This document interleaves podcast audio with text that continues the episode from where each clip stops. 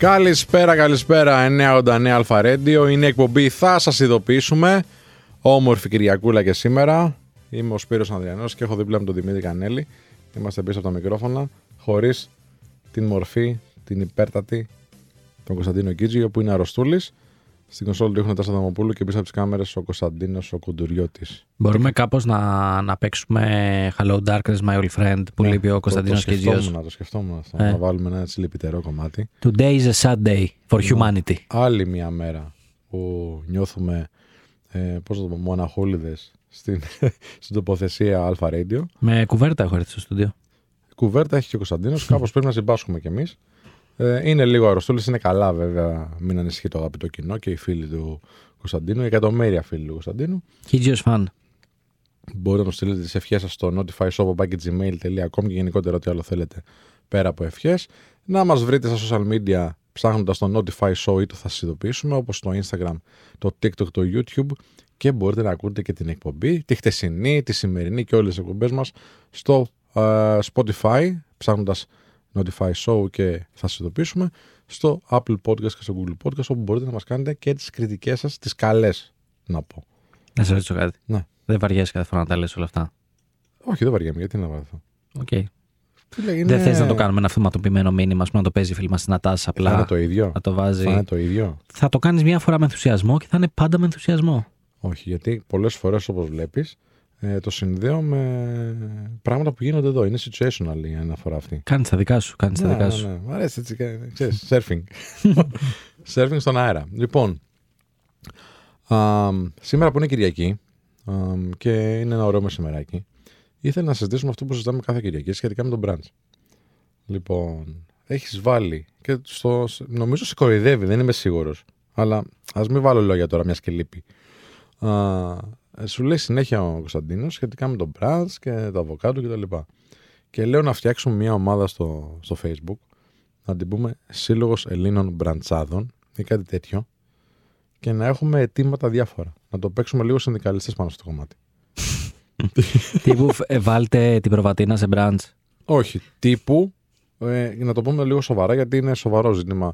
Ε, δεν απολαμβάνω τον μπραντς όπως φαντάζομαι θα πρέπει να το απολαύσουν όλοι οι άνθρωποι γιατί το μενού όπως έχουμε πει σε πολλές εκπομπές δεν είναι brunch μενού είναι ε, μεσημεριανό βραδινό μισοπό μενού ε, δεν μπορείς να έχεις διπλό Πασχαλιάτικο cheeseburger. τραπέζι μενού είναι. Τι είναι; Πασχαλιάτικο τραπέζι μενού Ναι, είναι. ναι, πραγματικά, πραγματικά. Λοιπόν, το πρώτο αίτημα έτσι που φαντάζομαι ότι θα έχει μια βάση και θα μπορούσαμε να συζητήσουμε με τους αγαπητούς ε, επιχειρηματίες εστίασης είναι ε, αίτημα αλλαγής καταλόγου.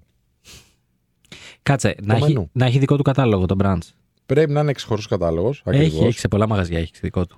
Τώρα αλλάζεις την, ε, τα προβλήματα. Γιατί τα αλλάζεις; Δεν τα αλλάζω. Έχεις Μα και που πληρωθεί. έχει. ξε- Κάτω τραπέζι. Τι Στη- κάνεις; στημένος Πες είμαι. μας και τα Στημένος μαγαζιά που είμαι. το έχουν τώρα. Είμαι- Κάνουμε μια αναφορά. Είμαι πράκτορας του brunch.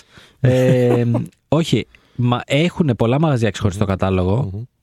Ε, απλά είναι τα ίδια, πι- τα ίδια πιάτα φαγητού με όνομα για brunch. Ναι, δηλαδή. το cheeseburger το λένε ψωμάκι μπριός Ε, με...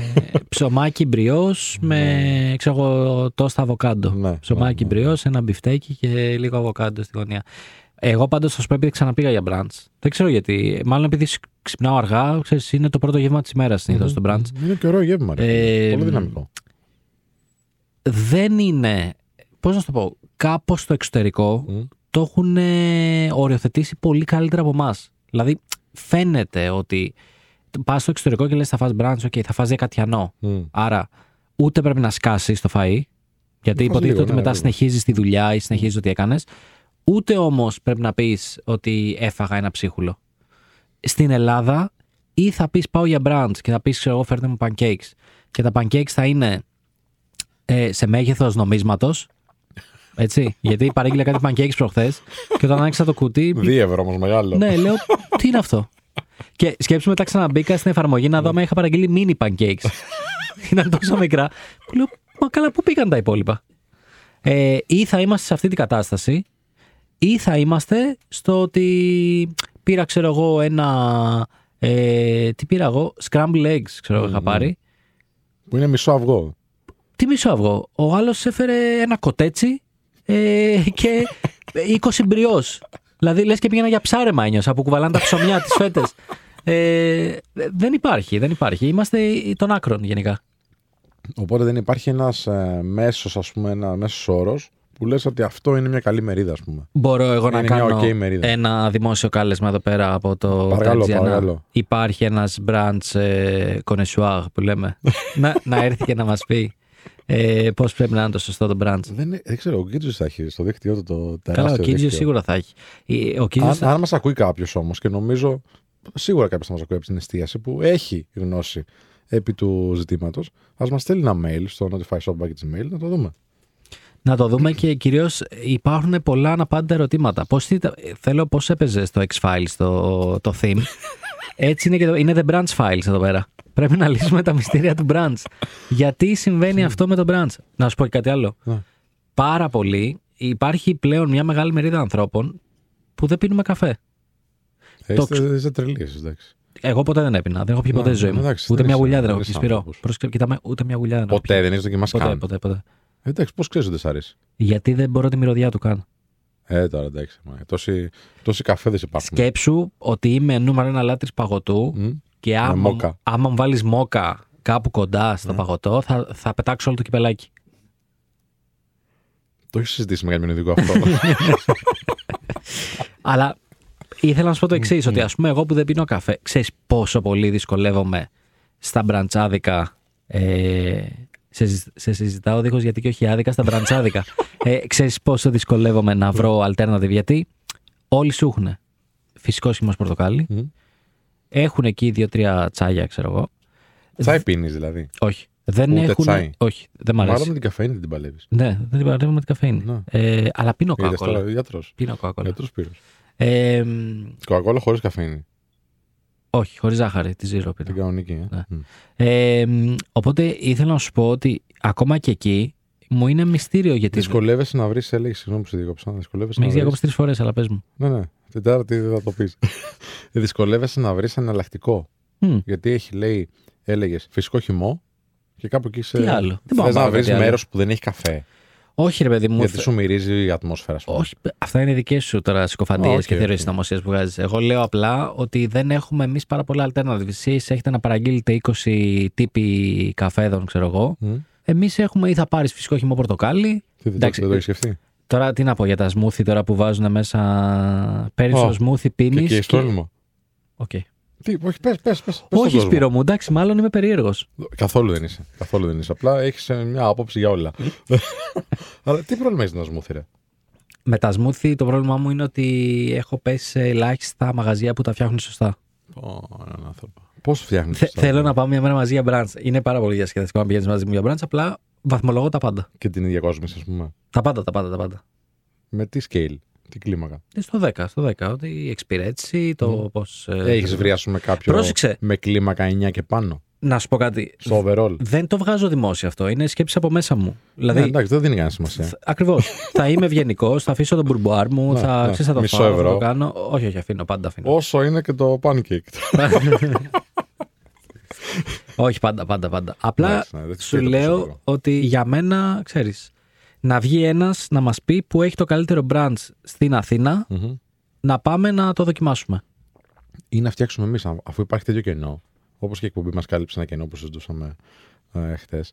Ε, να δούμε πού υπάρχει το κενό στην αγορά και να φτιάξουμε εμείς ένα τέτοιο. Ναι, Ναι. πολύ πιθανό. Γιατί Ας πούμε- αν, αν το κάνεις όσο καλά, έτσι, όπως- που προφανώς έχεις τις ιδιαιτερότητες σου σίγουρα, αλλά ξέρω ότι έχεις και γούστο. Σε ευχαριστώ. Όχι, σοβαρά το λέω αυτό, δεν, δεν κάνω καθόλου πλέκα. Εφού έχει αισθητική λοιπόν, να φτιάξουμε ένα με την αισθητική του κανέλη. Να σου πω κάτι τελευταίο, ας πούμε. Ναι, Πήγα ναι. προχθές σε ένα μαγαζί, Τώρα, να παιδιά, το πεις, για δεν το brunch. πούμε Όχι μετά. τώρα, τώρα θα το Τώρα, πω. τώρα. Λοιπόν, πήγα προχθές σε ένα μαγαζί για brunch και παιδιά, σε ό,τι είχε στο κατάλογο του. Για brunch, έτσι. σε ό,τι είχε, είχε μέσα κοτόπουλο. Έλα ρε φίλε τώρα. Είχε, Πήγες σε στους ό,τι κοτοπουλάδες, είχε. να πούμε. Όχι, δεν πήγα κοτοπουλάδες. Σε ό,τι είχε, σου λέω. Δηλαδή έλεγε ε, ε, τορτίγια τάδε. Και σου λέγε η τορτίγια έχει μέσα κοτόπουλο, τάδε, τάδε, τάδε. Και λέω εγώ, οκ, μη φάω κοτόπουλο, είναι τύπου 12 ώρα, θέλω κάτι πιο Μμ. χωρίς κρέας. Θα φάω μετά, άμα είναι. Ναι. Πήγαινες μετά παρακάτω. Ε, Σάντουιτς ε, τάδε. Κοτόπουλο, αυτά. Και πήγα να του πω, παιδιά, κάτι χωρίς Τι κοτόπουλο γίνεται, ας πούμε, υπάρχει. Ναι, ναι, ναι. Μπορεί να μου βγάλει το κοτόπουλο. Τέλος πάντων. Λοιπόν, πάμε σε ένα γρήγορο διαλυματάκι και ερχόμαστε λίγο. 989 Αλφα Radio επιστρέφουμε. 989 Αλφα Radio επιστρέψαμε. Είναι η εκπομπή, θα σας ειδοποιήσουμε. Σπύρος Ανδρεάνος και Δημήτρης Κανέλης πίσω στα μικρόφωνα.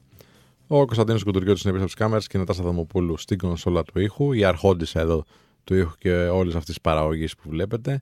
Είναι η μαστόρισα, η αρχόντισα των, ε, το αυτό που βγαίνει προς τα έξω και το λαμβάνετε εσείς και μας λέτε και τα ωραία τα μηνύματά σας. Ε, μας λείπει ο Κωνσταντίνος ο Κίτζιος σήμερα, είναι άρρωστος όπως είπαμε α, και στο πρώτο α, τέταρτο. Αν συντονιστήκατε τώρα και περιμένατε να τον ακούσετε, δυστυχώς θα αρκεστείτε σε εμάς. Δυστυχώς. Ναι, είμαστε όλοι με τη σκέψη μας στον Κωνσταντίνο. Το αγαπημένο Thoughts and μου- prayers. Το αγαπημένο μου τζιφάκι πρέπει να παίξεις εδώ από, το, από τη σειρά Loki που κάνει Yes, very sad. Anyway, Λοιπόν, και συζητούσαμε για τα brands και το σύλλογο που θα φτιάξουμε. Ελπίζουμε πόσο να έ- μπείτε όλοι. και πόσο έξαλλος είμαι εγώ.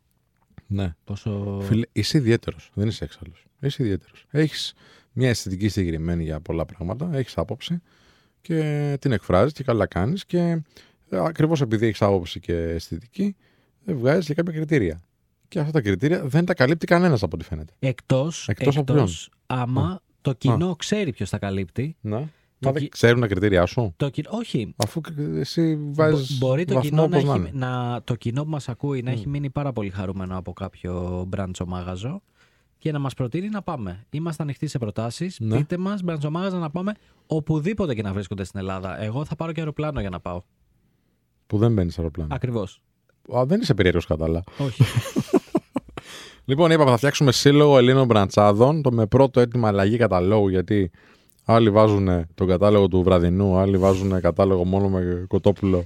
σε, σε λίγο θα καθίσουμε για μπραντς και θα λένε ε, μία πίτα γύρω με απ' όλα και τέτοιο. ναι, ναι, ναι. Δεύτερο αίτημα που εμένα μου αρέσει πάρα πολύ, αυτό θα το συζητήσουμε, είναι το, το αβοκάντο. Θέλω διπλάσιο αβοκάντο. Βάζουν λίγο, ε. Ρε φιλέ, είναι λες και κα- κοστίζει με περιουσία το αβοκάντο και είναι από χρυσό.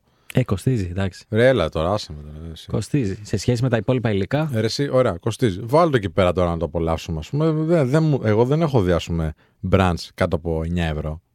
Ωραίο, ωραία μερίδα.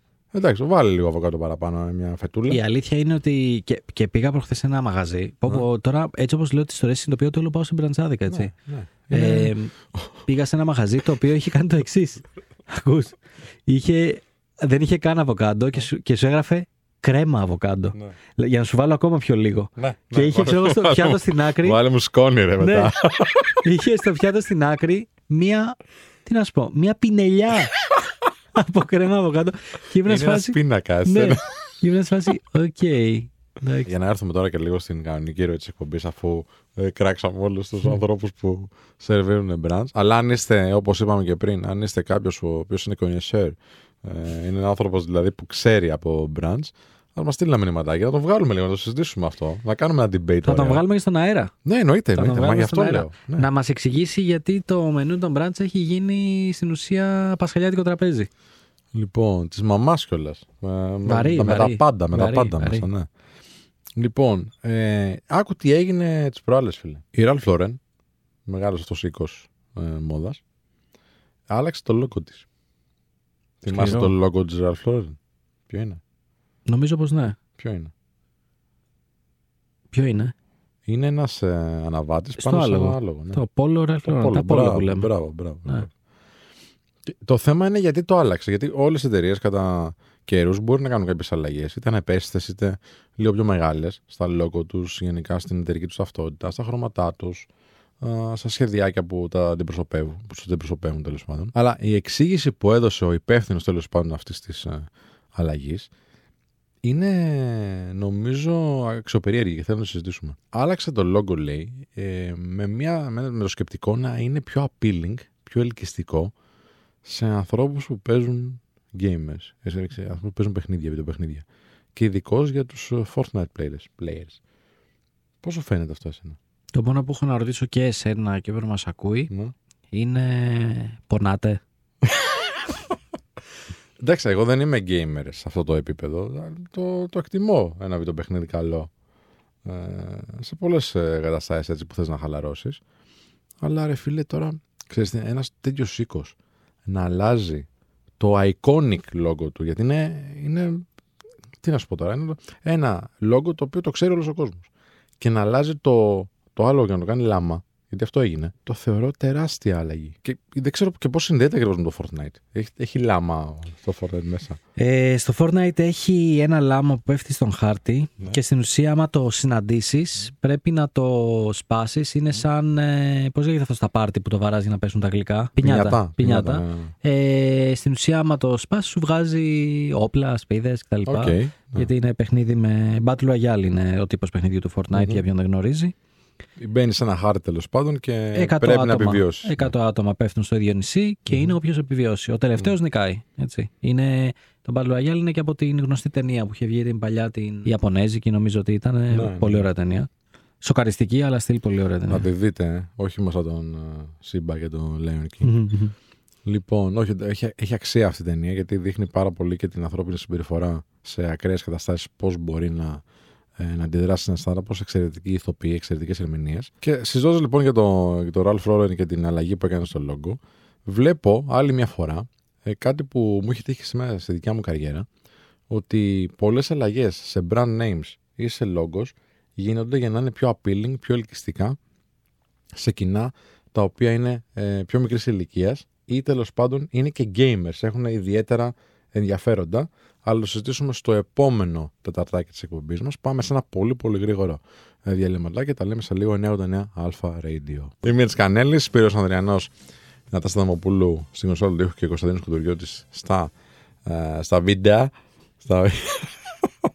και Van Halen. Δεν θα είναι, Δεν θα αλλά είναι. παίζουμε τραγούδι του. ναι, ναι, ναι.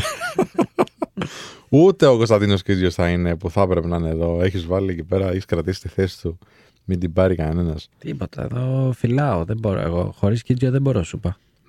Και συζητούσαμε για την αλλαγή που έκανε α, η Polo Ralph Lauren για, στο logo για να γίνει πιο appealing το όλο brand στους ανθρώπους που παίζουν gaming, στους ανθρώπους που κάνουν gaming τέλος πάντων και παίζουν βιντεοπαιχνίδια α, και ειδικώς στους, α- στους παίχτες του Fortnite. Ε, εσύ, είχα την εντύπωση ότι το Fortnite έχει λίγο ξεφουσκώσει. Μήπως αργήσαν απλά να το κάνουν. Κοίτα, είναι, είναι σημαντικό να πούμε ότι είχε τη λάθος εντύπωση. ε, εμένα ξέρεις γιατί μου αρέσουν όλα αυτά που γίνονται. Γιατί όντας ένας άνθρωπος που είναι gamer από πολύ μικρός και συνεχίζει να είναι παρόλο τη πίεση που έχει στην καθημερινότητά του κτλ. Μ' αρέσει που πλέον είμαστε στην εποχή που ακόμα και οι εταιρείες ε, κάνουν acknowledge, δηλαδή παραδέχονται το γεγονός ότι gamer δεν θα πει κάποιος μέχρι τα 18 του χρονών, 20-25 κτλ. Δηλαδή πλέον συναντάμε πάρα πολύ μεγάλα κοινά από 40 plus ανθρώπους οι οποίοι είναι casual gamers. Εννοείς ότι ανεβαίνει ο μέσος όρος της ηλικίας; Ανεβαίνει και ο μέσος όρος ηλικίας και Ναι. πλέον έχουμε και πάρα πολλές παραγωγές παιχνιδιών οι οποίες απευθύνονται και σε αυτά τα κοινά. Δηλαδή Ναι. παιχνίδια τα οποία είναι ιδανικά να τα παίζεις με την παρέα σου, Μμμ. δεν αποσκοπούν κάπου, δεν είναι ανάγκη να γίνεις ο καλύτερος, δεν είναι ανάγκη να φτιάξεις ομάδα και να κατέβεις σε πρωτάθλημα. Μμμ. Ε, είναι μόνο για να περνάς ευχάριστα την ώρα σου με τους φίλους σου. Ναι. Ξέρεις, τι θυμάμαι ε, πριν καμιά δεκαπενταριά χρόνια που μου- και το λέω αυτό γιατί μου έκανε φοβερή εντύπωση που είχα έναν συνάδελφο, πρέπει να ήταν ο μόνος τότε στην, ε, στην εταιρεία που ήμουνα ο οποίος τον ελεύθερο του χρόνο στο διάλειμμα του, ε, προφανώς στο διάλειμμα του και μόνο, έτσι Νίκο να είσαι καλά, ε, έβλεπε ε, μέσω streaming αγώνες που παίζανε αμ, Street Fighting, Street Fighter, μάλλον το, το βίντεο παιχνίδι. Α, παίζανε, ξέρω εγώ, ε, Mortal Kombat. Σε... Mortal Kombat. Ναι, τι είπα. Compact. Compact Disc Club το κάνεις. Mortal Kombat, Compact, Combat, λοιπόν, α, σε τουρνουά. Ναι. Και καθόταν με τις ώρες και τα έβλεπε. Τότε δεν το καταλάβαινα. Τώρα υπάρχει μια τεράστια αγορά. Υπάρχει πάρα πολλοί κόσμος που κάθεται και παρακολουθεί σαν να παρακολουθεί έναν αγώνα ποδοσφαίρου. Δηλαδή βλέπω κάποια νούμερα εδώ. Α, ε, είναι το 2023 ε, το 50 το 59,9% των ανθρώπων που ε, είναι 31 χρόνων και πάνω κάθεται και βλέπει κάτι τέτοιο. Το 2023 είπες. Ναι. Θα είναι αυτή, αυτή είναι η πρόβλεψη. Το 2022 είναι το 49,9. Ε, βαίνει αυξητικά τέλος πάντων αυτό. Επειδή πρόσφατα έτυχε να κάνω μια πολύ μεγάλη παρουσίαση για πελάτη Μμ. για το gaming ε, Ναι. οικοσύστημα, να μοιραστώ, θα πρότεινα να μοιραστώ κάποια insights που νομίζω θα σα αρέσουν και εσένα, Σπύρο. Ναι, πες. Το νούμερο ένα είναι ότι ορίζουμε ως gaming οικοσύστημα ε, όχι μόνο αυτούς που παίζουν. Ορίζουμε πλέον ακόμα και ως gamers, ακόμα και τους χρήστες που παρακολουθούν. Ναι, βέβαια. Και γιατί το λέμε αυτό; Γιατί πρέπει να καταλάβουμε το εξής ότι τα layers χωρίζονται κάπως έτσι. Υπάρχουν ε, οι, αυτοί που παρακολουθούν και καταναλώνουν περιεχόμενο σχετικά με gamers και gaming. Ακόμα και εγώ να βλέπω κάποιον να παίζει Lara Croft ή Pokemon ή οτιδήποτε. Ανήκω στο χώρο του gaming γιατί καταναλώνω περιεχόμενο. Υπάρχουν ε, οι casual gamers. Αυτός δηλαδή που παίζει μέρα παραμέρα τρεις-τέσσερις φορές τη βδομάδα. Υπάρχουν ε, οι core gamers, ότι εγώ θα παίξω τέσσερις ώρες την ημέρα ό,τι και να γίνει. Τους συναντάμε γύρω σε μικρότερες ηλικίες φοιτητές κτλ. Ναι. Και υπάρχουν και οι professional gamers, οι οποίοι είναι άνθρωποι οι οποίοι έχουν ξεφύγει σε ταλέντο και ικανότητα και παίζουν πλέον επαγγελματικά για κάποια e-sports ομάδα. Ναι. Σε όποια κατηγορία και να είσαι από αυτούς, αναγκαστικά αλληλεπιδράς και με το περιεχόμενο που παράγεται από άλλους ή από σένα. Δηλαδή, ακόμα και casual gamer να είσαι, κάποια στιγμή θα μπεις να δεις στο Twitch ένα live stream Ναι. ή θα βρεθεί μπροστά σου ένα TikTok ή ένα YouTube βίντεο από κάποιον που παίζει και θα το πατήσεις να χαζέψεις. Ε, εσύ σε ποια κατηγορία είσαι; Εγώ είμαι casual gamer. Παίζεις κάθε μέρα; Σχεδόν, Σχεδόν. ναι. Σχεδόν. Ναι. Τι παίζεις; Ε, Apex. αυτή τη στιγμή παίζω Apex Legends και είναι ζήτημα ημερών. Νομίζω βγήκε το, το καινούριο Call of Duty. Ωραία. Βλέπουμε ανθρώπους, εταιρείες, brands να επενδύουν σε αυτό. Μπορείς να εξηγήσεις λίγο. Πώς γίνεται κάποιος να βγάλει λεφτά από αυτό το πράγμα; Για ποιο λόγο να επενδύσουν; Πώς γίνεται κάποιος να βγάλει λεφτά; Μιλάμε για brand να βγάλει λεφτά. Ναι, ας πούμε, ε, η, η Πόλο. Εντάξει, ναι, να γίνει πιο appealing. Ωραία. Γιατί κάποιος να πάει να επενδύσει και να γίνει χορηγός σε μια e-sports ομάδα; Ωραία. Να πιάσουμε τα πράγματα από την αρχή. Αρχικά να καταλάβουμε ότι το gaming σαν industry, σε μέγεθος τζίρου θα μιλήσω τώρα, Ναι, ναι. το 21 ξεπέρασε το entertainment, streaming, Ναι, ταινίες ναι, ναι. και μουσική combined, Combined, έτσι, ναι, συνδυασμένα. Ήταν τεράστια αυτή η αλλαγή. Ναι. Τερ- ε, Δηλαδή, για να καταλάβουμε τα μεγέθη, αξίζει να πούμε ότι στο, στο πρώτο τελευταίο νομίζω παγκόσμιο κύπελο Fortnite που έγινε στην αμερικη οι χορηγοί ήταν ε, JP Morgan, Goldman Sachs, Emirates. Ε, το έχουμε Λε- πιάσει. Δηλαδή μιλάμε για πάρα πολύ μεγάλες εταιρείες. Μμ. Γιατί συμβαίνει αυτό τώρα; Αυτό συμβαίνει γιατί αφού περιγράψαμε ποιες είναι οι κατηγορίες των gamers και ποιο είναι όλο το οικοσύστημα, πρέπει να καταλάβουμε ότι το κοινό όλο αυτό που περιγράψαμε, από εκεί που μπορεί να ήταν 100.000 χρήστες παλιά, που παίζανε στο υπόγειο των γονιών τους μόνοι τους και δεν τους έβλεπε κανείς, με τα social media, με το recording, με το live streaming και όλα αυτά, πλέον μιλάμε για εκατομμύρια και δισεκατομμύρια προβολές συνολικά. Οκ. Οπότε, αυτομάτως μιλάμε για ένα πάρα πολύ active κοινό. Συνήθως αυτό το κοινό το συνδυάζουμε με χαρακτηριστικά ότι είναι ε, tech savvy, δηλαδή ξέρει από Γνωρίζει από τεχνολογία, τεχνολογία, βέβαια. γνωρίζει από τεχνολογία, παρακολουθεί τις νέες τάσεις, παρακολουθεί τι γίνεται στην κουλτούρα του ιντερνετ Οπότε είναι ένα πάρα πολύ καλό καταναλωτικό κοινό. Ναι. Είναι το κοινό που θα αγοράσει και online. Γιατί μην ξεχνάμε ότι στα περισσότερα παιχνίδια ε, δεν είναι επιπληρωμή τα παιχνίδια τα περισσότερα πλέον. Αγοράζεις το, ε, κατεβάζεις το παιχνίδι δωρεάν και μπορείς μέσα να αγοράσεις ένα ρούχο για το χαρακτήρα σου, να αγοράσεις έξτρα ζωές, να αγοράσεις ψηφιακά λεφτά για να αγοράσεις κάτι. Και όλα αυτά τα παιχνίδια κάθε χρόνο βγάζουν εκατομμύρια από αυτές τις συναλλαγές. Ναι. Γιατί θέλοντας και μη, όταν παίζεις κάθε μέρα, ε, κάποια στιγμή θες να ντύσεις και το χαρακτήρα σου με ένα ωραίο skin Ναι, που να λέμε. Με φαίνεται ένα πιο ωραίο- ωραίος, να δηλαδή, φαίνεται ναι. πιο ωραίος, να φαίνεται η εμπειρία σου, να φαίνεσαι φοβερός. Ε, οπότε, άρα μιλάμε για ένα κοινό το οποίο θα καταναλώσει αρκετά εύκολα. Άρα είναι το ιδανικό κοινό να πιάσει ένα brand. ναι. Πώς θα το πιάσει, Είναι, είναι ποιοτικό κοινό. Με Ναι. την έννοια ότι επενδύει και πληρώνει. Ναι. Πώς θα το πιάσει, Ε, σε όποια γωνία από όλες όσες είπαμε να πας, ακόμα και στην e-sports ομάδα που είπες πολύ ωραία και θα αναλύσουμε στο επόμενο on, ε, σίγουρα θα καταφέρει να κάνει ένα awareness και το βασικό εδώ πέρα είναι να συνδυάσει το προϊόν του ή την υπηρεσία που έχει ε, που πάρα πολλές από, αυτές, από αυτά τα προϊόντα ή τις υπηρεσίες μπορείς να τα κάνεις παράλληλα με το gaming. Δηλαδή, πες μου ένα παράδειγμα. Δεν είναι τυχαίο ότι οι πρώτοι που πλησίασαν τους gamers είναι τα, τα ροφήματα ενέργειας.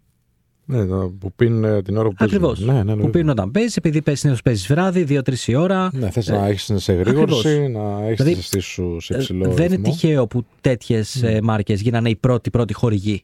Ναι. και μιλάμε για πολλά πολλά εκατομμύρια αυτή τη στιγμή να- που παίζονται και ανταλλάζονται ε, σε όλο αυτό το οικοσύστημα και δεν υπολογίζουμε καν τι λεφτά μπορεί να βγάλει κάποιος ή τέλος πάντων ένας player, ένας παίχτης, είτε σαν παίχτης καμιά e-sport ομάδας, είτε σαν streamer στο Twitch, στο YouTube. Ε, οι χορηγίες που δίνονται σε αυτούς τους ανθρώπους απλά επειδή παίζουν πάρα πολύ καλά. Μμ. Ε, τα λεφτά που δίνονται από τις διαφημίσεις που παίζουν την ώρα που κάνουν το live stream, δηλαδή που παίζουν και τους βλέπουν οι υπόλοιποι, μιλάμε για χιλιάδες ε, ταυτόχρονους χρήστες. Ε, πολύ πολύ περισσότερους από υψηλής αν θέλετε επένδυσης σε θεάματα ε, τύπου παραγωγές μεγάλες κτλ. Να πάμε όμως σε ένα α, γρήγορο διαλυματάκι και να έρθουμε σε λίγο πάλι εδώ στην παρεούλα μας. Α989, τα λέμε σε λίγο. 989 Αλφα Radio, επιστρέψαμε, είναι εκπομπή, θα σας ειδοποιήσουμε. Δημήτρης Κανέλης, Πύρος Ανδριανός, πίσω στο μικρόφωνο, τα Σταθμοπούλης Κονσόλα του ήχου και Κωνσταντίνος Κουντουριώτης στις κάμερες. Μας λείπει ο Κωνσταντίνος Κίτζος γιατί σήμερα είναι off, πήρε ρεπό. Μμ. Ρε πάρει, ρε πάρει ο Κίτζης. Θα είναι τώρα με τις κουβερτούλες του εκεί πέρα, τις σουπίτσες, τις κοτόσουπα. Και θα παίζει Fortnite. και θα παίζει Fortnite γιατί συζητάμε και για το gaming industry. Α, και την ε, αλλαγή που κάνουν πάρα πολλά brands για να συνδεθούν κάπως με αυτό το κοινό, το οποίο είναι ποιοτικό κοινό όπως μας εξηγούσε και πριν λίγο ο Δημήτρης, γιατί είναι ένα κοινό το οποίο ασχολείται με την τεχνολογία και ε, έχει μάθει να επενδύει και να πληρώνει και επειδή είπαμε για τεχνολογία, να σας θυμίσω ότι έχουμε και Instagram που μπορείτε να μας. Είδε, άμα το έχω γραφούσε αυτό μια φορά, δεν θα είχαμε αυτές τις συνδέσεις τώρα. Έχουμε Instagram λοιπόν στο Notify Show και επίσης έχουμε και email. Είμαστε πολύ μπροστά. Είμαστε tech savvy. Πολύ τεξάβι. Notify show.gmail.com και έχουμε τώρα τον Κωνσταντίνο Κίτζιο εκεί πέρα με ένα. Θα τον φαντάζομαι να είναι με ανοιχτό το λάπτοπ και ένα θερμόμετρο στο στόμα, ρε. Και μια κομπρέσα πάνω στο κεφάλι. Donald Duck. Donald ναι, Duck. ναι, ναι, ναι. Να είναι καλά. Α, ελπίζουμε να μας ακούς. λοιπόν, ε, ωραία, να σε ρωτήσω κάτι άλλο τώρα, πάνω στο κομμάτι των, των e-sports. Ε, πάει ο Παναθηναϊκός τώρα, βλέπω το site, ας πούμε, έτυχε να, να δω το Παναθηναϊκό, ε, που έχει επενδύσει σε μια ομάδα e-sports. ενταξει Έχει φτιάξει δηλαδή μια ομάδα η οποία παίζει παιχνίδια, ε, παιχνίδια ηλεκτρονικά, όχι ομάδα, ξέρω εγώ, ε, πόλο και τα λοιπά, που έχει και τέτοια, αλλά έφτιαξε και μια ομάδα, νομίζω είναι του πρώτου στην Ελλάδα. Νομίζω, ε, είναι και άλλοι, αλλά νομίζω είναι η πρώτη ο Παναθηναϊκός, που επένδυσε στο να φτιάξει ομάδα e-sports. Ομάδα gaming. Και έχω μπει τώρα στο site, ας πούμε, έτσι τώρα για, την, για να μας βοηθήσει λίγο στην κουβέντα μας. Και βλέπω ότι έχει φωτογραφίες των ανθρώπων που παίζουν, σαν να είναι σούπερ ήρωες φάση παίχτες τώρα. Πώς είχαμε, ξέρω, πώς έχουμε τους πραγματικούς παίχτες. Συγγνώμη, όχι τους πραγματικού, γιατί και αυτοί οι πραγματικοί είναι. Πώς έχουμε τους παίχτες των ε, αθλημάτων που είναι με physical μορφή ε, και τους παρουσιάζει με έναν ωραίο τρόπο. Και οι άνθρωποι κάνουν προπονήσεις, κάνουν πολλή δουλειά κτλ. Ε, και μπράβο τους. Γιατί από ό,τι βλέπω εδώ έχουν κάποιες ανακοινώσεις ότι φέρνουν και κάποια α, κύπελα ή που αποκτούν ε, ε, κάποιες θέσεις, κατακτούν μάλλον κάποιες θέσεις. Πώς θα μπει κάποιος στη διαδικασία να γίνει e-sports player, εσύ; Κοίτα. Ε, Και αρχικά, έχει την ίδια έγκλη. Συγγνώμη, αυτή είναι η βασική ερώτηση. Έχει την ίδια έγκλη με έναν παίχτη που θα παίξει ποδόσφαιρο. θα σου πω. Ε, θα πω ότι στα νεανικά κοινά είναι πολύ πιθανό να έχει και περισσότερη έγκλη. Να.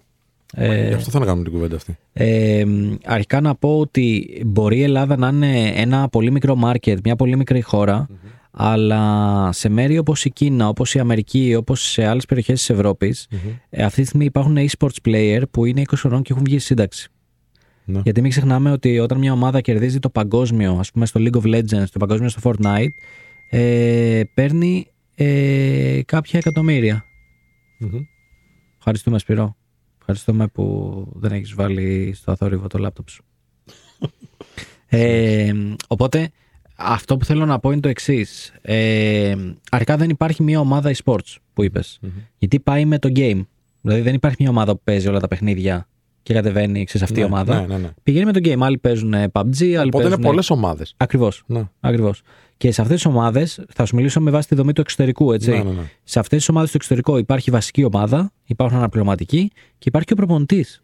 Υπάρχει κανονικά προπονητής e-sports player, ο οποίος τι κάνει, παρακολουθεί όλες τις αντίπαλες ομάδες και τη δικιά του, μελετάει τα replays από τα παιχνίδια, Ναι. τις αποδόσεις, τους εξηγεί νέα tactics, του εξηγεί νέες στρατηγικές, πώς μπορούν να κάνουν πράγματα, πώς μπορούν να παίξουν, τι πρέπει να κάνουν, με σκοπό να σηκώσουν όσο πιο πολλά πρωταθλήματα γίνεται. στα πιο Με δημο- στόχο τι, να βγάλουν λεφτά από τους χορηγούς; Να βγάλουν λεφτά, ναι. Κάθε ομάδα e-sports πλέον έχει τουλάχιστον δύο-τρεις χορηγούς, που οι χορηγοί μπορεί να είναι από εταιρείες ε, που δίνουν εξοπλισμό σε- στον υπολογιστη Δηλαδή, Που είναι ακριβά αυτά να πούμε. Ναι, μπορεί να είναι από την Steel Series, ρε παιδί μου, που είναι εταιρεία με mousepad, με ποντίκια, με το ένα με το άλλο, μέχρι εταιρεία ακουστικών, μέχρι οτιδήποτε. Ε, όπως είπαμε και πριν, μέχρι τρόφιμα, αναψυχτικά, τα πάντα. Οπότε μιλάμε για τουλάχιστον δύο-τρεις χορηγούς η κάθε ομάδα. Ε, και από εκεί και πέρα μιλάμε ότι δεν γίνεται ένα τουρνουά το χρόνο στα e-sports. Γίνονται σχεδόν, επειδή είναι και online τα παιχνίδια, έτσι, γίνονται σχεδόν, τι να σου πω, ένα με δύο τουρνουά το μήνα. Που σημαίνει ότι όλες αυτές οι ομάδες κατεβαίνουν. Είναι εύκολη διοργάνωση, θες να πεις. Είναι πολύ εύκολο γιατί στην ουσία ε, το παιχνίδι που έπαιζε. Ξέρεις τι, πρι- πριν συνεχίσεις, είναι εύκολη διοργάνωση. Αλλά εγώ έχω δει, ας πούμε, σε βίντεο έτσι όπως έβλεπα λίγο την ε, όλη κατάσταση για να το συζητήσουμε. Τεράστια στάδια να κλείνονται, να βάζουν τεράστιες οθόνες. Αυτά είναι στα παγκόσμια. Είναι στα παγκόσμια. Είναι στα, σαν να λέμε πώς γίνεται τώρα το παγκόσμιο κύπελο, το World Cup στο ποδόσφαιρο. Ναι, ναι, ναι. Ε, φαντάσου ότι υπάρχει. Κάτι τέτοιο. Ναι, υπάρχει το παγκόσμιο του Fortnite, υπάρχει, που για να φτάσεις να παίξεις το παγκόσμιο πρέπει να έχεις προκριθεί πάλι από διάφορα τουρνουά με βαθμολογίες κτλ. Οπότε φαντάσου ότι. Εντάξει, υπάρχει και λόγος που λέγονται e-sports, έτσι. Εννοώ ότι. Ε, Όπως επίση υπάρχουν πολλές χώρες που τα αναγνωρίζουν. Αναγνωρίζουν και το επάγγελμα του να είσαι e-sports player. Αναγνωρίζουν τα πάντα. Α πούμε στην Ελλάδα το έχουμε λίγο του πεταματού. Τύπου, Α, βίντεο Ναι. παιχνίδια παίζεις. Ναι. Όχι και να πούμε εδώ ότι όπως είπες, οι άνθρωποι αυτοί κάνουν στρατηγική. Δηλαδή είναι σε μια φάση σαν να είναι ένα πραγματικό άθλημα, που είναι πραγματικό άθλημα από, από πολλές απόψεις, ε, και δεν τους αξίζει πιστεύω το να το υποβαθμίζουμε. Δυστυχώς θεωρώ, επειδή γενικά είμαστε μια χώρα που έχει αρκετούς gamers, θεωρώ ότι δεν έχουν δοθεί η σωστή προσοχή στο να αναπτύξουμε αυτό και να, να, να το κάνουμε. Γιατί θα μπορούσε και η Ελλάδα να γίνει κέντρο από e-sports, να γίνονται τουρνουά εδώ πέρα, ναι, ναι. να ξέρεις. Γιατί έχουμε καλό συνεδριακό έτσι, τουρισμό Ναι, γενικότερα. ναι, ναι, ναι, ναι. Αυτό ας πούμε δε- δεν το έχει πιάσει κάποιος ακόμα. Παρόλο που όντως ο Παναθηναϊκός ήταν από τις πρώτες ομάδες που κάνανε e-sports team. Νομίζω και ο Ιωνικός έχει κάνει, άμα δεν Ναι, κάνω ο λάθος. Πάοκ, νομίζω. Και ο Πάοκ έχει κάνει, μπράβο. Ε, νομίζω ότι έχουμε ακόμα να επενδύσουμε σε αυτό. Να πούμε, να, μπορούμε να συζητήσουμε πώς φέρουμε κάποιον άνθρωπο του Μαθηναϊκού που είναι υπεύθυνο για αυτό το κομμάτι, να μπορούσε να μιλήσει και να μας το εξηγήσει λίγο καλύτερα και πώς σκέφτηκαν και τι στρατηγική έχουν και ποιο είναι το end game, Μμ. ποιος είναι ο τελικός στόχος. Ε, διαβάζω βέβαια πολύ γρήγορα εδώ ότι ο Παναθηναϊκός στο πλαίσιο της πρωτοπορίας που τον χαρακτηρίζει διαχρονικά ε, και ακολουθώντας εξελίξεις εποχής, λέει είναι ο πρώτος ελληνικός αθλητικός σύλλογος που ιδρύει τμήμα e-sports και το ίδρυσε το 2016. Ε, παιδιά, δεν έχουμε καμία τώρα επαφή με τον Παναθηναϊκό εμείς. Απλά τα, τα βρήκαμε έτσι στην έρευνά μας και τα διαβάζουμε ακριβώς όπως τα γράφουν και στο site τους. Ε, και ο σύλλογος λέει μπήκε στον κόσμο του e-gaming και των παγκοσμίως δημοφιλών πρωταθλημάτων. Παίζει και σε παγκόσμιο επίπεδο δηλαδή. Ε, στα, στα εξής παιχνίδια, όπως έλεγες πριν, δηλαδή δεν είναι ένα, μια ομάδα για όλους, για όλα τα αθλήματα, για όλα τα παιχνίδια. Είναι για το League of Legends, είναι για το StarCraft, Dota 2, το Counter-Strike που μου αρέσει Ναι, και εμένα εντάξει. πάρα πολύ. Και έχει και FIFA, ποδόσφαιρο ηλεκτρονικό δηλαδή, για όποιον δεν ξέρει. Ε, και NBA 2K, δηλαδή μπάσκετ ηλεκτρονικό. Ε, το θεωρώ πάρα πολύ πρωτοποριακό.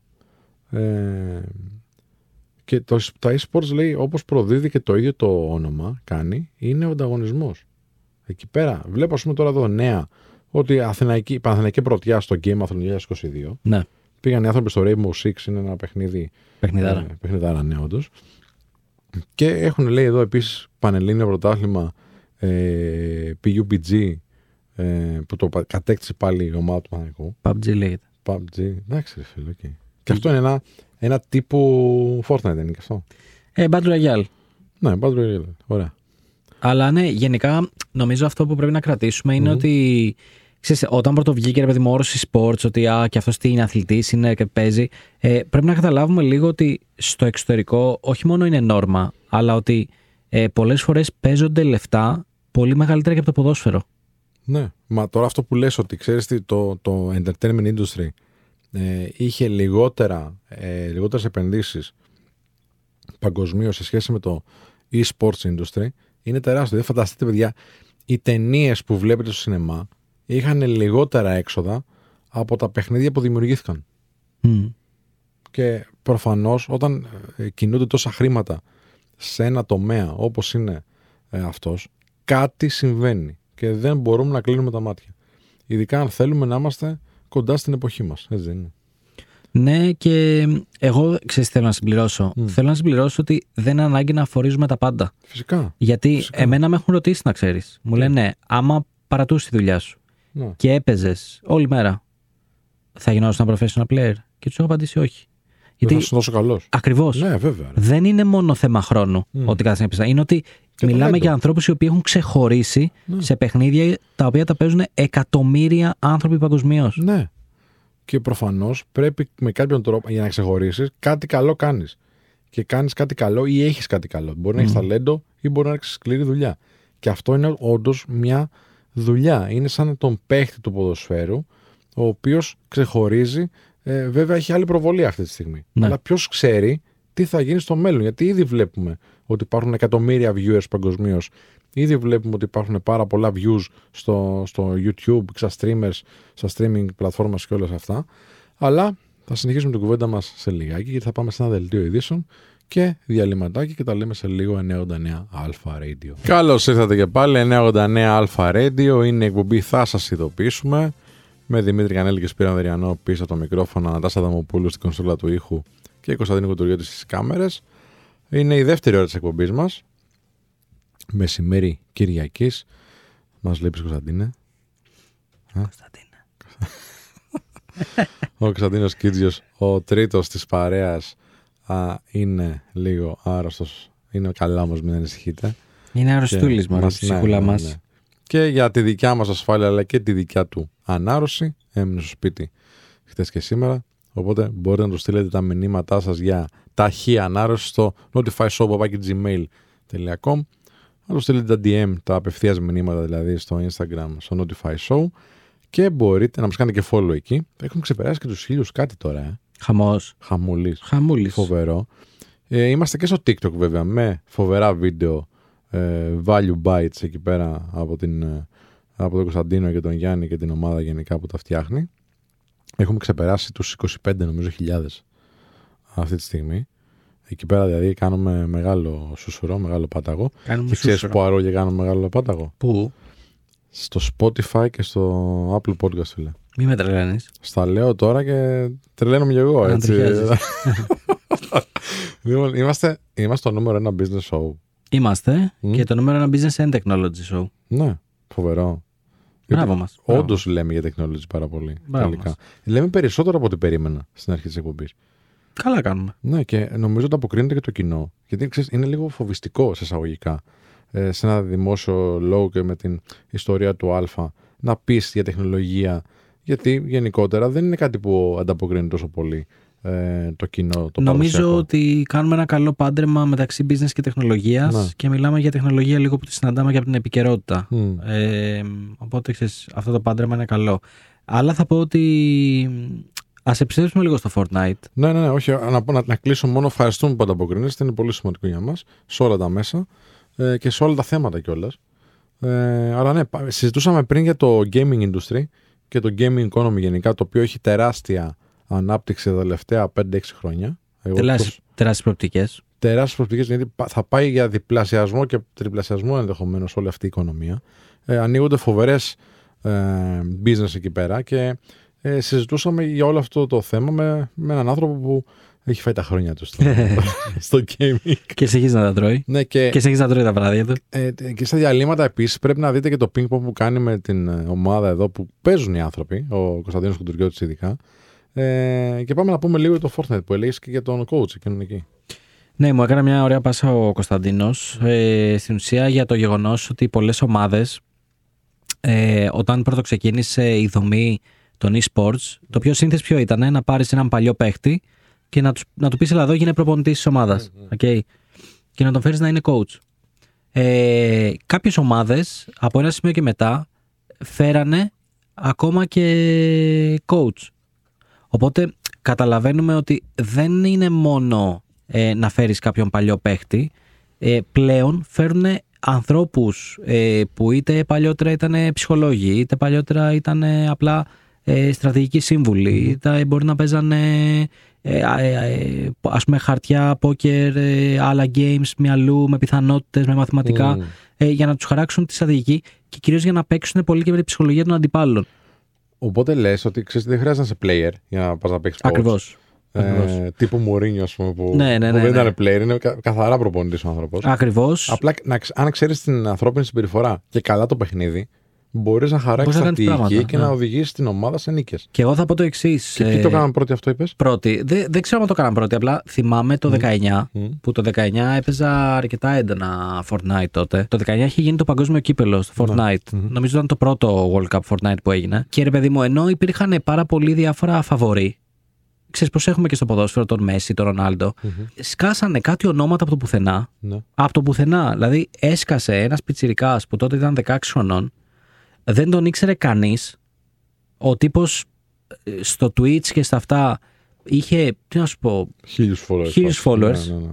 Πολύ μικρό νούμερο. τέλος και πάντων. σήκωσε το παγκόσμιο με διαφορά 20-30 πόντους. Που είναι μεγάλη διαφορά. Που είναι τεράστια διαφορά. Και γραφτήκανε μετά πάρα πολλά άρθρα για το πώς ένας 16χρονο, αρχικά ένας 16χρονο ξαφνικά που σταμάτησε το σχολείο εκείνο το καλοκαίρι και θα επέστρεψε, θα επέστρεψε σε ένα μήνα σχολείο, ξαφνικά έβγαλε 3 εκατομμύρια. Ναι. Γιατί αυτό ήταν το, το price. Καλό χαρτζηλίκι Ναι. για το καλοκαίρι του. Ε, και νούμερο 2, ε, γραφτήκαν πάρα πολλά για τον προπονητή του. Ότι; ότι ρε παιδί μου του είχε κάνει ένα game plan που ήταν τόσο αναλυτικό σαν να Άχαστο. μιλάμε για τελικό Champions League ας πούμε. Γιατί Μα είναι τεράστια τα νούμερα, ρε φίλε. Ο άλλος θα κάτσει να ασχοληθεί πραγματικά, θα επενδύσει χρόνο. ε, άμα του είχε πει ο προπονητής ότι ξέρεις κάτι, άμα νικήσεις και βγάλεις 3 εκατομμύρια, εγώ θα πάρω το 1 ή 500.000. Βέβαια. Απλά για να καταλάβουμε λίγο τώρα τι game plan του είχε κάνει, σκεφτείτε ότι το Fortnite είναι ένα παιχνίδι που είπαμε ότι πέφτει σε ένα νησί 100 άτομα ε, και είναι ποιος θα επιβιώσει. Mm. Πέφτοντας στο νησί, βρίσκεις όπλα για να πολεμήσεις και βρίσκεις και κόβεις, ας πούμε, διάφορα ε, από ξύλο, από τούβλα, από διάφορα έτσι υλικά και αυτά σπίτια. Γκρεμίζεις και τα παίρνεις εσύ για να μπορείς να χτίσεις, για να προστατευτείς.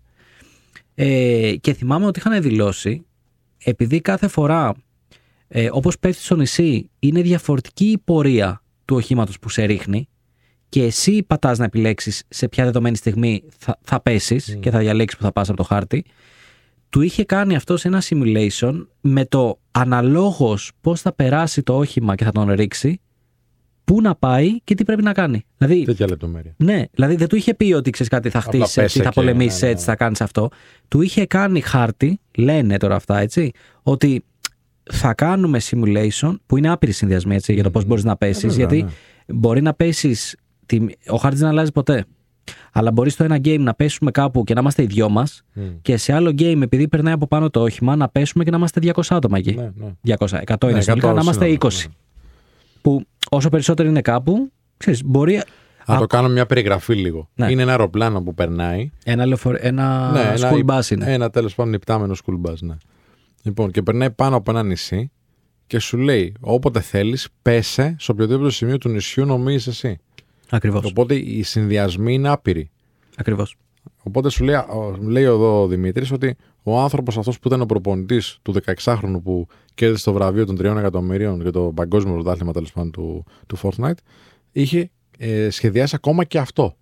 Ναι, ναι, δηλαδή είναι, είναι αδιανόητο. Και διάβαζα μετά, στο ίδιο άρθρο, ε, ότι αυτός πήγαινε σχολείο, ο 16χρονος γύρναγε, τον έβαζε και έκανε δύο ώρες practice, όχι σε παιχνίδια, σε, υπάρχουν προσωμιωτές ε, για να βελτιώσεις το πόσο γρήγορα στοχεύεις, το πόσο γρήγορα κάνεις κλικ, το πόσο γρήγορα αντιδράς, που σου δείχνουν χρώματα και πρέπει να πας γρήγορα το mouse εκεί πέρα και τέτοια. Οπότε τον έβαζε να κάνει practice αυτό και τον έβαζε και σε, στο practice mode που είχε το παιχνίδι για να μάθει να χτίζει πιο γρήγορα, να μάθει να κουνιέται πιο γρήγορα αυτά. Και μετά μπαίνανε μαζί σε Στο κανονικό παιχνίδι να στο παίξουν. κανονικό παιχνίδι να Ναι, παίξει και να κάνουν practice. και του έκανε coaching ότι εδώ τώρα πρέπει να κάνεις αυτό, εδώ πρέπει να κάνεις εκείνο, εδώ πρέπει να κάνεις το άλλο. Αλλά αυτός που τα ήξερε, ρε φίλε, ήταν τόσο καλός παίχτης, ας πούμε. Ε, ξέρεις τι, Είχε να κάνει καθαρά με τη στρατηγική; είναι θέμα στρατηγικής Μμ. και είναι θέμα να παρακολουθείς πάρα πολύ τι κάνουν οι top players, πώς το κάνουν και να Βέβαια. βγάζεις συμπεράσματα. Μμ, μμ. Δηλαδή, έχεις το καλό ότι σε αυτό το άθλημα κανείς πλέον δεν παίζει σπίτι του. Τι εννοώ; Παίζει σπίτι του, Online. αλλά την οθόνη του τη βλέπουν όλοι. Ναι. Γιατί πλέον είτε στριμάρεις είτε όχι. Ναι, γιατί ξέρεις. βγάζουν χρήματα από αυτό. Ακριβώς. Μμ. Οπότε έτσι πολύ εύκολα μπορείς να μελετήσεις τι κάνουν οι pros, ποια όπλα χρησιμοποιούν, πώς ε, αντιλαμβάνονται τις περιπτώσεις. Σε αυτά τα παιχνίδια ένας από τους πιο σημαντικούς παράγοντας είναι το commitment στα fights. Δηλαδή, περπατάω εγώ Μμ. και βλέπω εσένα μπροστά μου. Μμ. Η πιο Μέσα στο σημα- παιχνίδι, ας Μέσα στο πούμε. παιχνίδι.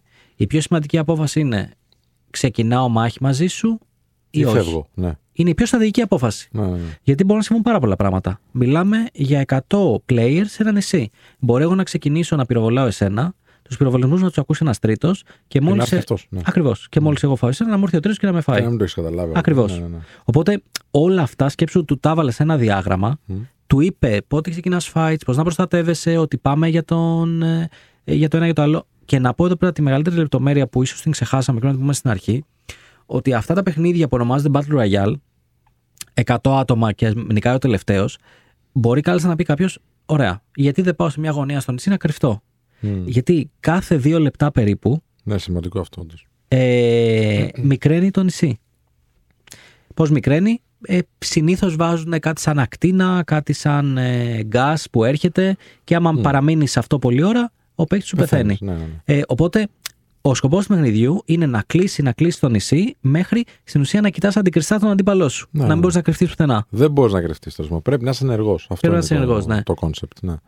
Ε, και να, αυτό που μου κάνει εμένα φοβερή εντύπωση από αυτά που λες είναι ότι οι άνθρωποι αυτοί που ε, εκπαιδεύονται και ε, κάνουν πράκτης για αυτό το παιχνίδι είναι πώς κάνει ο ποδοσφαιριστής που δεν παίζει συνέχεια ποδόσφαιρο, αλλά πάει στο γυμναστήριο να δυναμώσει το σουτ του, να δυναμώσει τον μη, ξέρω το δικέφαλο, να, να κάνει σκότ κτλ. Έτσι και αυτοί οι παίχτες κάνουν ασκήσεις σε άλλους προσωμιωτές, σε άλλα συστήματα, πέραν δηλαδή του παιχνιδιού του ίδιου και για να δυναμώσουν το, τη στοχευσή τους.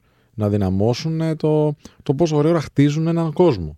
Να δυναμώσουν το πώς αντιδρούν ας πούμε, σε μια κατάσταση που μπορεί να τύχει in-game ε, αλλά την δοκιμάζουν σε άλλους πιο ε, έντονους προσωμιωτές. Και είναι ακριβώς όπως ένας παίχτης, αθλητής, επαγγελματίας κάνει την προπόνησή του, έτσι κάνουν και αυτοί. Τέλειο φίλε. Κοίτα, θα σου πω. Εγώ θα πω το εξής. Είναι ωραίο, αλλά θεωρώ ότι πάλι δεν μιλάμε για μεγάλη μερίδα των ανθρώπων. Το πρόβλημα στα e-sports είναι ότι πάρα πολύ μπερδευόμαστε και νομίζουμε ότι επειδή βλέπω ένα να είναι πρωταθλητής μπορώ να γίνω κι εγώ. Μπορείς να γίνεις, γιατί εντάξει, μην, μην κόβουμε τώρα για το, ε, το όνειρο που μπορεί να έχει κάποιος που μας ακούει και θέλει όντως να παίξει.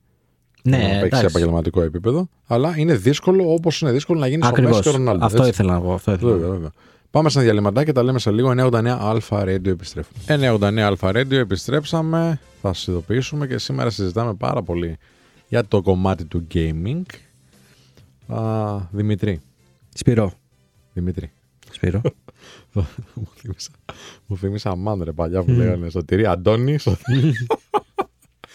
λοιπόν, ε, για πες μου λίγο, ας πούμε, τι, τι, ξεχω- τι μπορεί να ξεχωρίσει έναν παίχτη ε, υψηλού επίπεδου, επαγγελματικού επίπεδου, top ε, world, ξέρω εγώ, class, από έναν απλό παίχτη που είναι πολύ καλός; Κοίτα, το ένα από τα top χαρακτηριστικά σε όλους τους μεγάλους παίκτες ε, είναι ρε παιδί μου το...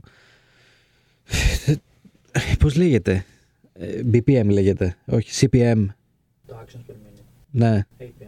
το APM. Μμ. Είναι το APM. Okay. Το APM τι είναι; Είναι η μέτρηση στην ουσία πόσα κλικς κάνει Μμ. σε ένα λεπτό, πόσο Με το κινείται. ποντίκι, ας πούμε, ή το Ναι, πληκτρολόγιο. ναι, τα πάντα. Δηλαδή έχουν βγάλει τώρα τελευταία, επειδή πάλι πρόσφατα ήταν το παγκόσμιο του League of Legends. Έχουν βγάλει για έναν από Είναι του καλύτερου. τεράστιο παιχνίδι. Ναι, ναι, ναι. Από το ίσω το πιο Ναι. μεγάλο. Μαζί με Fortnite, ε, Mm. Call of Duty και τέτοια. Ε, έχουν βγάλει την οθόνη ενός από τους κορυφαίους παίκτες που υπάρχει στο League of Legends. Πολλοί λένε ότι είναι ο καλύτερος, που λέγεται Faker. Και είναι ένας Κορεάτης. Ε, και έχουν βγάλει την οθόνη του, ρε φίλε. Ο οποίος σε δευτερόλεπτα. Όσο να το ε, κάνουμε TikTok. ε, σε δευτερόλεπτα ε, κοιτάει όλο το map. Μμ. Όλο το map σε δευτερόλεπτα, έτσι. Δηλαδή, έτσι όπως είναι η οθόνη του, ε, πατάει να πάει mid, ξέρω που είναι το lane, ε, πίσω σε αυτόν. Πατάει να πάει top, πίσω σε αυτόν. Που το βλέπεις και ζαλίζεσαι και λες: OK, πώς το κάνει. Οπότε, ξέρεις, αυτό δεν μπορούν να το κάνουν όλοι, ρε φίλε. Βέβαια. Δεν, δεν μπορούν να Δεν το γίνουν όλοι καταλαβαίνω, faker. ναι. Και υπάρχουν κάποιοι που είναι λίγο έτσι ότι εγώ άμα είχα το χρόνο θα γινόμουν. Όχι, δεν θα γινόσουν. Μμ. Ε, ε, είναι ακόμα και στο gaming θέλει skill. Δεν είναι μόνο ο χρόνος ότι είχαν το χρόνο να το κάνουν. Προφανώς και θέλει skill. Οπότε, νούμερο ένα θα πω APM full, δηλαδή πόσο γρήγορα κινείται, πόσα ξεστέλνουν αναγκαστικά. Νούμερο δύο, υπάρχουν απλά κάποιοι άνθρωποι που καταλαβαίνουν καλύτερα από τους υπόλοιπους τα game mechanics. Τι είναι game mechanics; Είναι ο τρόπος που λειτουργεί το παιχνίδι. Μμ. Okay. Καταλαβαίνουν πώς πρέπει να αντιδράσουν σε κάθε κατάσταση. Δηλαδή, να σου πω ένα παράδειγμα. Υπάρχει, ας πούμε, πάλι πάμε στο LOL, που είναι έτσι πολύ common Mm. παιχνίδι, το League of Legends. Ε, μπορεί εγώ να είμαι σε ένα από τα τρία lanes που έχει το map, να είμαι στο κάτω lane και να κάθομαι εκεί πέρα και να πολεμάω και να κάνω. Και κάποια στιγμή να μου, τι- να μου τυπέσουν τρεις αντίπαλοι. Εγώ που μπορεί να μην έχω την εμπειρία, ακόμα και να είμαι μεγάλο rank, ακόμα και οτιδήποτε, μπορεί να πανικοβληθώ. Μμ, Και να πω τι κάνω τώρα, ας παίξω τα κουμπιά μου εδώ πέρα και ό,τι συμβεί. μμ. Γενικά μας την πέφτουν τρεις, πανικοβάλλε. Ναι. Παντού. Ε, λοιπόν, είναι κάποιοι παίχτες που, πώς να το πω, ακόμα και από αυτή την κατάσταση θα πάρουν το μέγιστο. Ναι. Μπορεί δηλαδή από τους τρεις να ρίξουν τον ένα, να ρίξουν τους δύο. Ε, θα, θα το σκεφτούν αλλιώς εκείνη τη στιγμή. Μμ. Οπότε θέλω να σου πω ότι είναι πολύ διαφορετική η αντίληψη που έχουν κάποιοι άνθρωποι για το κάθε Πώς παιχνίδι. γίνεται, ρε φίλε, κάποιοι άνθρωποι να, να είναι πολύ καλοί σε όλα τα παιχνίδια; Κάποιοι Γιατί άνθρω- είναι, είναι κάποιοι ας πούμε, που ξέρω που ό,τι και να παίξουν. Α πούμε, εγώ έπαιζα πιο μικρός ε, ε, και Call of Duty, αλλά πιο πριν έπαιζα Counter Strike. Εντάξει. Αν πιάσω ε, LOL, δεν θα το καταλάβω το ίδιο. Στο shooter ήμουν καλός. Ναι. Εντάξει. Αλλά σε αυτά τώρα που. ή στο, ακόμα και στο ε, Fortnite, δεν μπορώ να το πιάσω με τον ίδιο τρόπο. Εντάξει, το Fortnite έχει λίγο. Το Fortnite Είναι λίγο μπασταρδεμένο shoot em up. Ναι, έτσι. είναι λίγο. Εντάξει, βάλανε μέσα το χτίσιμο. Μμ, μμ, μετά η, ναι. η κάμερα δεν είναι first person, Μάλιστα, εγώ είναι μάλιστα. third person. Ναι, που κοιτάς ναι. τον παίχτη πώς κινείται. Ε, εγώ θα σου πω ότι οι περισσότεροι, άμα είναι καλοί σε ένα παιχνίδι τύπου MOBA, Μμ. που είναι το League of Legends, η Μμ, Dota και μμ. αυτά, δεν είναι τόσο καλοί στα shooters. Ναι, Παρ' όλα αυτά, έχουμε και τις εξαιρέσεις που κάποιοι είναι οριζοντίως καλοί στα πάντα. Ναι. Και θα πω ότι, ξέρεις κάτι, απλά μερικοί άνθρωποι το έχουν, ρε φίλε. Δεν- Είναι ταλέντο. είναι ταλέντο, ναι. Ναι. Για, για μένα, ας πούμε, είναι. Κάποιοι το αρνιούνται ότι σιγά και τι κάνει είναι καλό στα παιχνίδια. Μα δεν μπορεί Μπράβο, να είναι εκεί καλός σε θέλω να όλα το τα πάμε. παιχνίδια. Ναι, ναι. Και μπορεί να είναι και καλός και σε άλλα πράγματα που έχουν ε, συνδυαστική σκέψη, που απαιτούν ε, ξέρω, εγώ, να είσαι γρήγορος σε αποφάσεις, να απαιτούν σε γρήγορος σε, σε, σε, σε εφαρμογή αυτών των Για αποφάσεων. εμένα, αν με ρωτάς, οι άνθρωποι που είναι καλοί στα παιχνίδια ε, ε, έχουν κάποια πολύ σημαντικά business skills. Πολύ σημαντικά. για πες Ε, ένα. νούμερο ένα, Συμφωνώ, συμφωνώ. ταχύτητα στη λήψη αποφάσεων. Βέβαια. βέβαια. Το γεγονός Είναι ότι. σε- Απίστευτα σημαντικός. Ναι. Το γεγονός ότι σε ένα game καλείσαι να πάρεις άπειρες αποφάσεις και να δεις μπροστά πάρα πολλά βήματα, σίγουρα μεθαύριο μπορείς να το εφαρμόσεις και στην business ζωή σου. Ναι. Νούμερο 1000%. Ναι. Ε, πρόσεξε, κανείς δεν το παραδεχτεί. Θα πούνε όλοι ε, οι μικροί κάθονται και παίζουν παιχνίδια και αυτά. Αυτό το που είναι μεγάλοι, ρε φίλε. Οι Ναι. παλιοί θα το πούνε. Ναι. Ε, παλιότεροι και από εμάς εννοώ. Ισχύει. Ναι. Να σου πω όμως κάτι. Δεν νομίζω να το πει κάποιος τώρα. στην Πρόσεξε να ηλικία δεις. μας. Ε, και θα ψάξω να βρω το αληθινό reference γι' αυτό. Μμ. Γιατί και στο TikTok μας γράφουν ότι δεν βάζουμε τα reference για αυτά που λέμε. Αλλά θα ψάξω να βρω το αληθινό και θα το βάλω. Υπήρξε Ποιος κα- το γράψε αυτό. ε, στο TikTok Κάτω με το, Κάτω μπλοκ.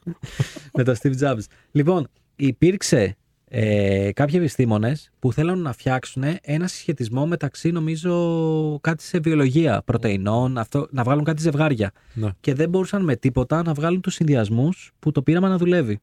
Και πήγαιναν σε εκεί και τους πρότεινε παιδιά, ανοίξτε στο κοινό. Αλλά μην πείτε ότι είναι πρωτενε. Κάντε το ένα puzzle game. Και μετέτρεψαν αυτές τις λιλουχίε σε παιχνίδι, το κάνανε public και μπήκανε μέσα gamers οι οποίοι είχαν σκοπό να το τερματίσουν.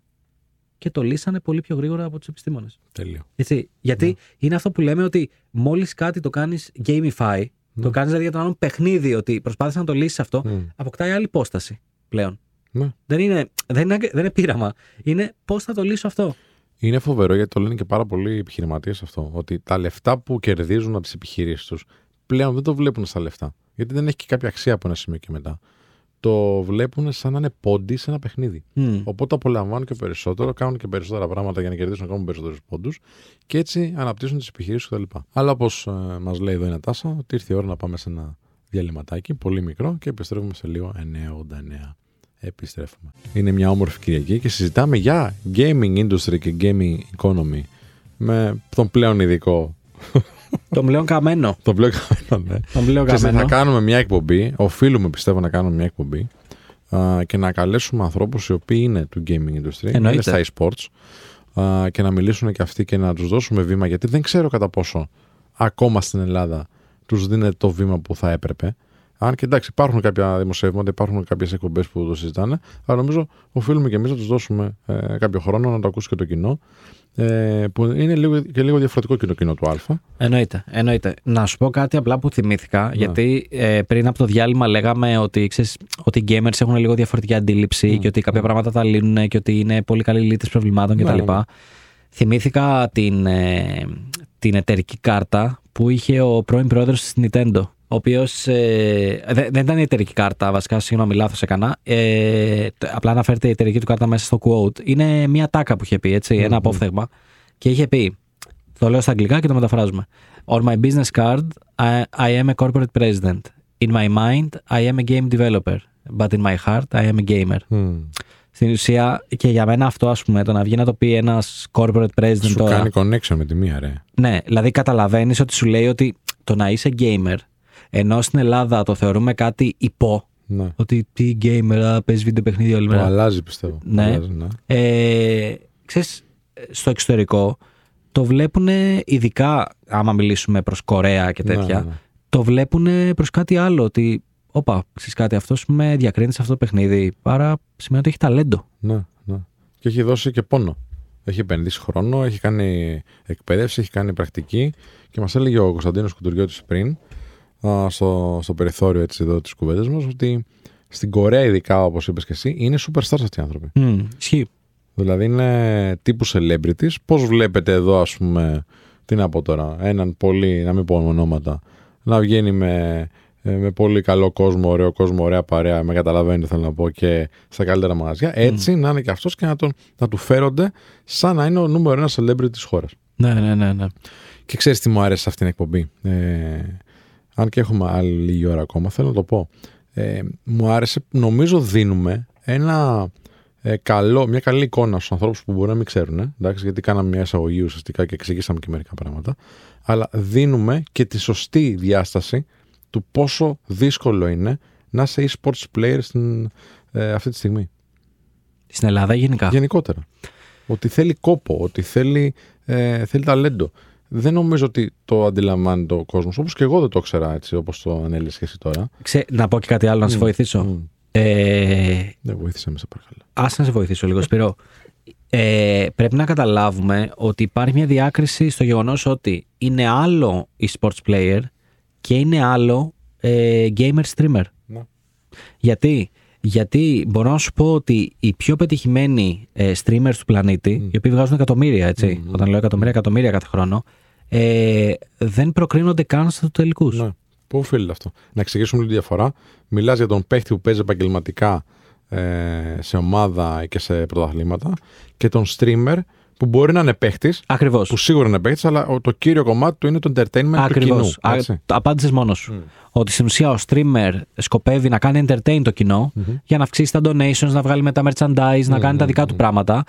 Μπο- Υπάρχουν κάποιοι streamers οι οποίοι είναι πολύ καλοί και το κοινό τους βλέπει γι' αυτό. Α, τι ωραία που παίζει, τον θαυμάζω, αλλά παράλληλα τον βλέπω γιατί μου μιλάει, με διασκεδάζει, μου κάνει Ναι, πράγματα. μου κάνει παρέα. Υπάρχουν οι streamers που δεν είναι καλοί στο παιχνίδι και κάνουν αστεία πράγματα, το διακομωδούν ή σου κάνουν ε, διάφορα άλλα δοκιμάζουν. και το βλέπεις γιατί σ' αρέσει να, να, να ταυτίζεσαι με κάποιον που είναι στο επίπεδο σου και όχι συνέχεια να βλέπεις κάποιον που κάνει πράγματα που εσύ δεν μπορείς να τα κάνεις. Α, μπράβο. Και υπάρχουν και e-sports players οι οποίοι κάποιοι από αυτούς στριμάρουν Μμ.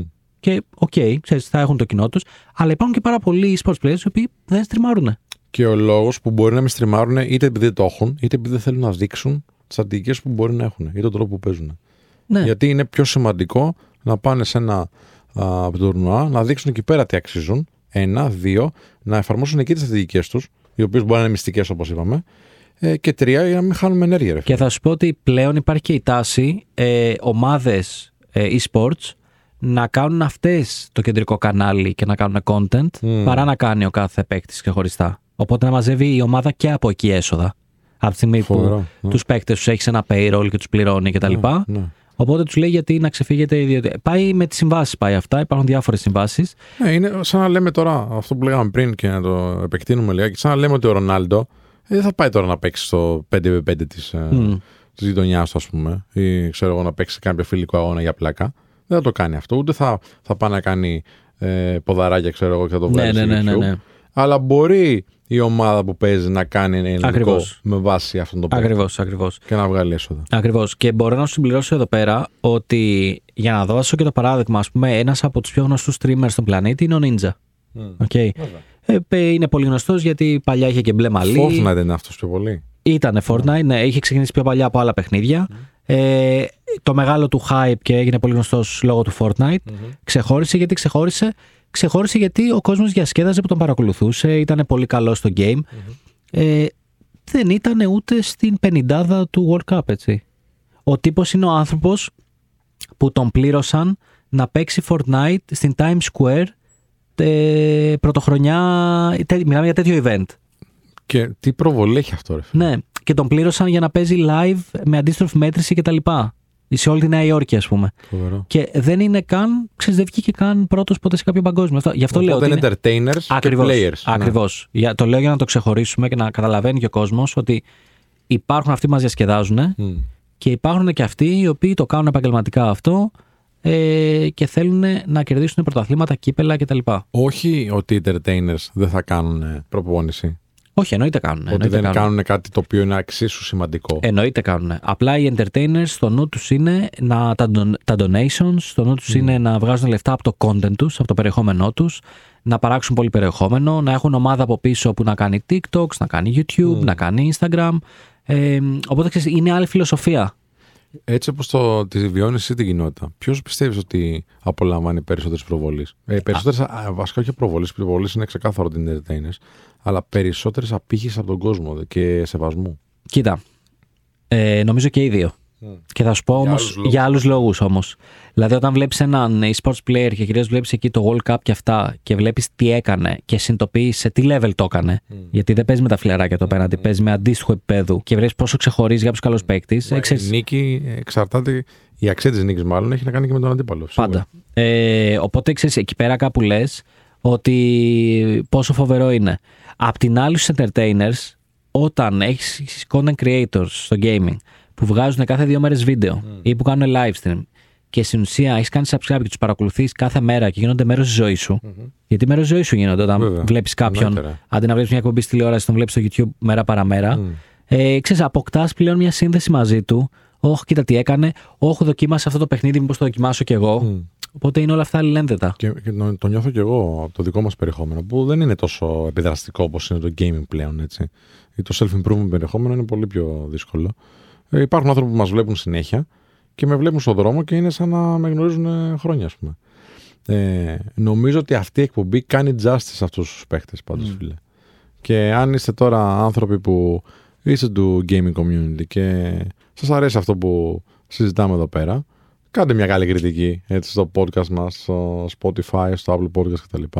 Στείλτε μας και τα μηνύματά σας στο notifyshop.gmail.com και αν θέλετε ε, να μας προτείνετε ποιους ανθρώπους θα θέλετε να, να ακούσετε, να συζητάμε μαζί τους για αυτά τα ζητήματα, ποιοι νομίζω ότι αξίζουν ε, ένα βήμα παραπάνω που δεν μπορεί ενδεχομένως κάποιο παραδοσιακό μέσο να τους προσφέρει, ε, σε αυτήν την εκπομπή μπορούμε να το κάνουμε. Γιατί είναι φιλόξενη η συχνότητα του Α, έχουμε όρεξη κι εμείς και αν το γουστάρετε, το γουστάρουμε κι εμείς. Πάμε σαν διαλυματάκι και επιστρέφουμε σε λίγο Α989. 989 Αλφα Radio, επιστρέψαμε. Είναι η εκπομπή Θα σας ειδοποιήσουμε.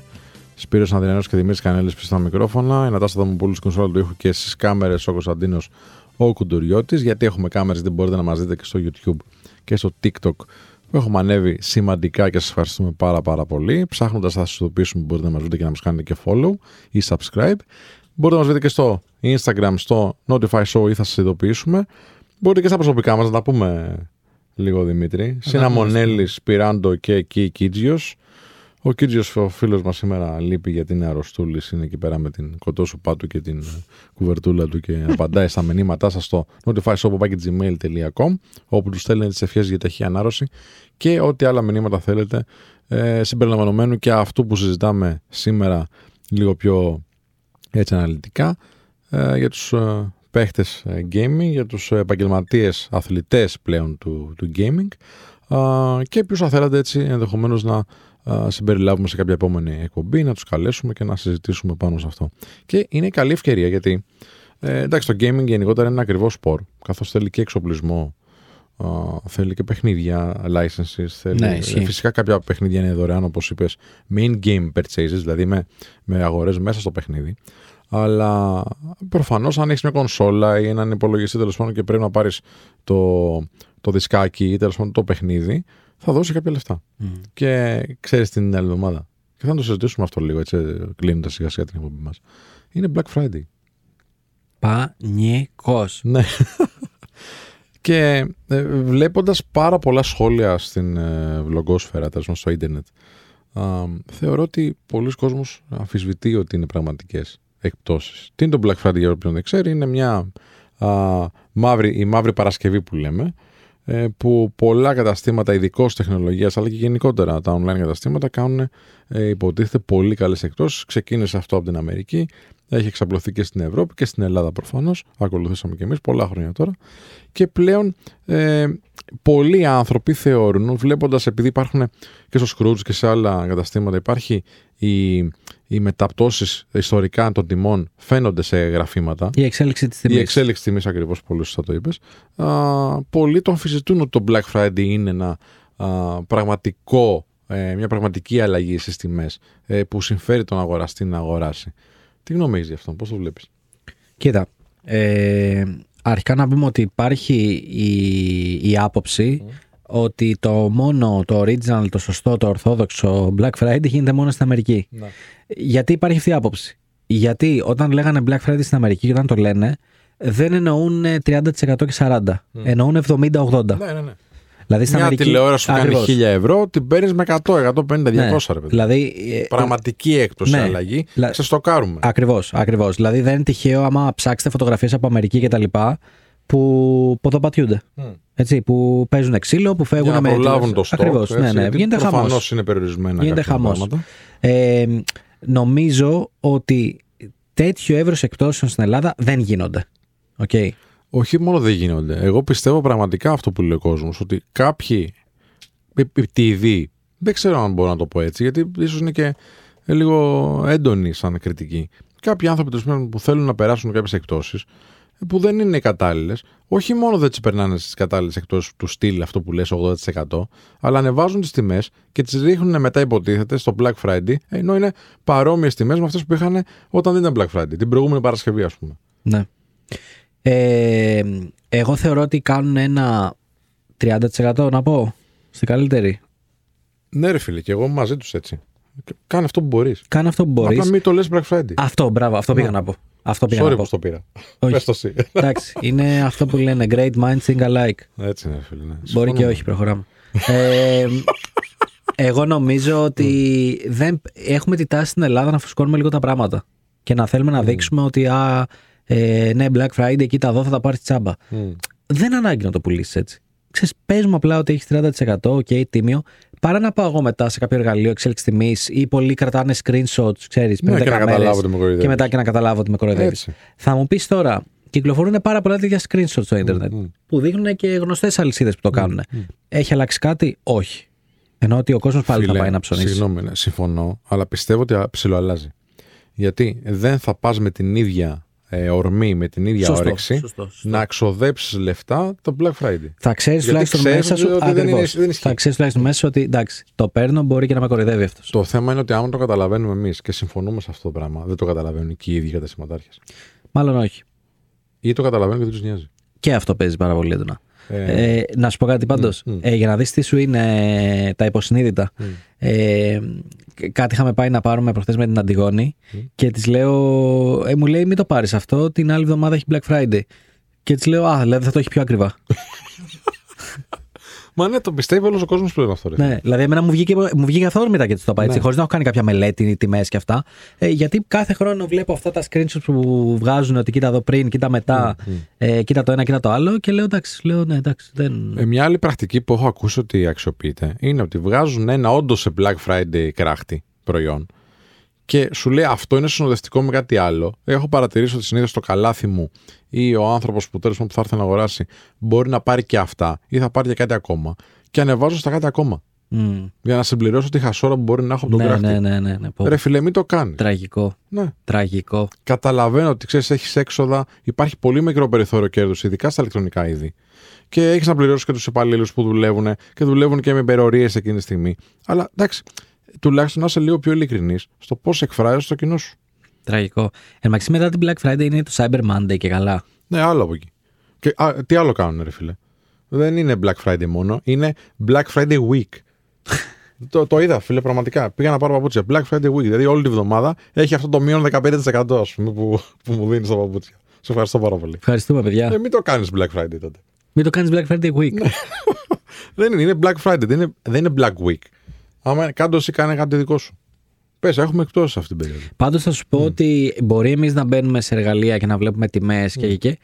Μπορεί εμείς να λέμε ότι ξέρεις κάτι, έχω δει και στο Ιντερνετ διάφορα πράγματα, είμαι λίγο δύσπιστος. Υπάρχει και άλλη πλευρά. Ναι, που δεν ασχολείται. Όχι μόνο που δεν ασχολείται. Ξέρω κόσμο που μου είπε ότι Το περιμέ- περιμένω περιμένω, πως και τον Black Friday να πάω να ψωνίσω. Ωραία, αν μας ακούτε αγαπητό κοινό τώρα και δεν δίνετε σημασία σε αυτά που λέμε και μάλλον δίνετε σημασία, ε, να είστε λίγο πιο υποψιασμένοι. Γιατί υπάρχουν περιπτώσεις πολλών προϊόντων τα οποία θα τα δείτε ε, στην τιμή που είναι πραγματικά, απλά θα σας φαίνεται ότι είναι ε, ε, σε έκπτωση γιατί θα, θα αναγράφετε έτσι σε ένα μπανεράκι ή σε ένα κειμενάκι από ακριβώς από πάνω, αλλά δεν θα υπάρχει καμία ουσιαστική ε, αλλαγή της τιμής. Ε, μπορείτε να πάτε σε εργαλεία όπως είναι το Scrooge, το Best Price κτλ. που βλέπετε την αλλαγή των τιμών στα, στα sites βέβαια που είναι μέσα στο Scrooge, γιατί ας πούμε πολύ μεγάλα κάποια δεν είναι και πίρδες δεν είναι και για πολλούς άλλους λόγους, όχι μόνο για την αλλαγή των τιμών και μπορείτε να, να, να κάνετε τώρα έτσι όπως είστε πριν έρθει η Black Friday, να, δείτε, τα- να βάλετε στο μάτι αυτά τα, ε, τα, τα προϊόντα που θέλετε να αγοράσετε και να συγκρίνετε με την, ε, πρα- με την τιμή που θα έχει την, ε, ε, την Παρασκευή την επόμενη που έρχεται. Πάντως, παρόλο που δεν είμαι δημοσιογράφος, θα ήθελα να κάνω μια μεγάλη έρευνα για τον Black Friday στην Ελλάδα. Δηλαδή, θα ήθελα να γράψω έναν κώδικα έτσι και να κατεβάσω όλα τα προϊόντα, τις τιμές τους σε ένα εξελάκι. Να κάνεις ένα parse όλα τα ναι, τέτοια. ναι, ναι, ναι, να τα πάρω ναι, όλα, ναι, ναι. να τα κατεβάσω σε ένα εξελάκι και να τα πάρω και την Παρασκευή του Black Friday και να, να του βάλω αυτόματα να μου κάνει τις συγκρίσεις ποιες είναι οι εκπτώσεις τελικά και να βγάλω τα αποτελέσματα έτσι, σε ένα infographic και να πω παιδιά, πάρτε το, αυτό είναι. Και να πούμε και μπράβο σε αυτούς που τηρούν πραγματικά. Που ξέρεις, βρήκα μια καλή προσφορά, έφερα το προϊόν, έχω μια παλέτα. Αυτή η παλέτα είναι μείον 60, μείον 70, μείον 80%. Ναι, ναι, ναι. ναι. Να πούμε ένα μπράβο και σε αυτούς. Αυτά νομίζω ήταν μια πολύ ωραία εκπομπή σημερινή. Ε, άλλη μία. Έκλεισες έξαλλος. Ναι. Εντάξει, να σου πω κάτι, με νευριάζει, ρε φίλε, γιατί θεωρώ ότι με Είναι κοροϊδεύει. κοροϊδία, είναι Ναι. κοροϊδία. Ε, Τι είναι. Προφανώς Και είναι κοροϊδία. ξέρεις τι γίνεται. Ναι, οκ, χειραγωγείται κάπως το κοινό, σε εισαγωγικά, και μπορεί να πετυχαίνεις κάποιους ανθρώπους που δεν είναι ενημερωμένοι και όντως αγοράζουν, αλλά σιγά σιγά θα χαλάσει το brand σου. Δηλαδή, κακό σε σένα κάνεις. Γιατί αύριο μεθαύριο ε, ο παππούς, η γιαγιά που θα το πάρει αυτό, γιατί δεν έχει ενημερωθεί ότι το Skroutz υπάρχει αυτή, αυτό το feature και μπορεί να δει την αλλαγή των τιμών, ε, θα, τον, θα τον ενημερώσει όμως ο εγγονός και η εγγονή. Και την επόμενη φορά δεν θα, πω, δεν θα αγοράσει από σένα. Εγώ θυμάμαι, είχε μπει ένας στον πατέρα μου, ε, ξέρεις, γιατί είναι και τα, τα, μικ- τα μικρά καταστήματα. Δεν μπορούν να κάνουν Black Friday. Δηλαδή, άμα ήδη έχεις μικρά margins, άμα ήδη ξέρεις, δεν έχεις και πολύ Ναι. κόσμο κτλ. Και είχε μπει ένα στον πατέρα μου. Ε, με ένα πατέρας μου είχε δισκάδικο έτσι, να, πάρει Το ένα disco βινι- ball. να πάρει ένα βινίλιο. Και του λέει, ξέρω εγώ θέλω το τάδε. Ένα βινίλιο έτσι, δεν είναι ότι πήρε και πολλά. Του λέει Black Friday δεν έχετε. Του λέει όχι. Και το, πήγε- το άλλος του έκανε μανούρα γιατί δεν έχετε Black Friday. Τέλεια. Έτσι είναι. Ε, εκπαιδεύεται έτσι ο κόσμος. ε, τι να πω. Ελπίζω τουλάχιστον κάποια μεγάλα καταστήματα που έχουν ακουστεί πάρα πολύ. Ε, Τι πάρα πολύ, εδώ τρέχουν ολόκληρες καμπάνιες. Ετοιμάζονται όλο σίγουρα. το Έχουν χειμώνα να ακουστεί κάνουν ότι καμπάνια. κάνουν Black Friday. ε, fake ε, εκπτώσεις εννοώ. Ή τέλος πάντων δεν είναι τόσο σημαντικές όσο ε, το διαφημίζουν. Αυτή τη χρονιά να το κάνουν σωστά. Είναι ένα συγκεκριμένο πάντως. Μια συγκεκριμένη αλυσίδα που τη Ναι, ρε βγάζουν φίλε, δεν κάθε θέλω να το χρόνο. πω. Δεν θα θέλω, το γιατί πούμε, δεν θα το ξέρω πούμε, κιόλας, Δεν δεν θα το ξέρω. πούμε. Προφανώς δεν θα το πούμε. Αλλά κάθε χρόνο είναι ένα συγκεκριμένο που το βγάζουν σέντρα. Ναι, ναι, ναι. Τέλος πάντων, αυτά. Ωραία ήταν, φίλε. Σ' άρεσε; Ναι, ξέρεις τι, μήπως να το δώσουμε μια άλλη εκπομπή του Κιτζιού. Κοίτα, θα πρότεινα να δίνουμε ραντεβού να γράφουμε μια άλλη εκπομπή εμείς μόνοι μας. και. και να κάνουμε και με τον Κιτζιού όμως, γιατί είναι καλή Όχι, παρέα. πρόσεξε. Ρε. Με το Κίτζιο θα παίζει το μεσημέρι και το απόγευμα θα παίζει μόνοι μας. Για μας που έτσι ο Κίτζιο δεν την ακούει. Οπότε ξέρεις, δεν το καταλαβαίνει κιόλας. Ήταν το θα συνειδητοποιήσουμε. Α, επίσης να πω Ναι, κάτι. ναι, ναι, πες. Έχω σκεφτεί ότι όταν κάνουμε το τελευταίο επεισόδιο της εκπομπής, θα πρέπει απλά να. Τελευταίο επεισόδιο. Ξέρεις κάτι που δεν ξέρω; Όχι, γενικά έτσι, Α, αόριστα το α, λέω. α. Ε, θα πρέπει να βάλουμε τα μικρόφωνα για 10 δεύτερα και να πούμε παιδιά καλησπέρα. Σας ειδοποιήσαμε. Ναι, ναι, Και να κλείσουμε. ναι. ναι, ναι. Αυτό θα ήταν το καλύτερο outro που έχει Δεν συμβεί. ξέρω τι, ever. τι φαντασιώσεις έχεις. Πώς ώστε αυτό. Αλλά ήταν ε, άλλο ένα θα συνειδητοποιήσουμε με Δημήτρη Κανέλη και Σπίνο Αδριανόπη στο μικρόφωνο, ε, Νατάσα Δαμοπούλου στην κονσόλα και τον ε, Κώστα Αντίνο τον Κοντουριώτη στα, στις κάμερες. Μας έλειπε ο Κωνσταντίνος Κίζη, ήταν λίγο αρρωστούλη, αλλά το επόμενο Σαββατοκύριακο έχει υποσχεθεί, θα έρθει διερμήτερο με πολύ σωστούς καλεσμένους, ωραίους καλεσμένους, πολύ έτσι ενεργούς σε αυτό που κάνουν και με πολύ ωραία θέματα. Ευχαριστούμε που ήσταν άλλη μια φορά εδώ στην παρόλα μας ακροατές. Ευχαριστούμε για τα μηνύματά σας και ευχαριστούμε που μας στηρίζετε γιατί το βλέπουμε και είναι πολύ σημαντικό για μας. Να είστε καλά, τα λέμε το επόμενο Σαββατοκύριακο. Γεια χαρά. Γεια χαρά.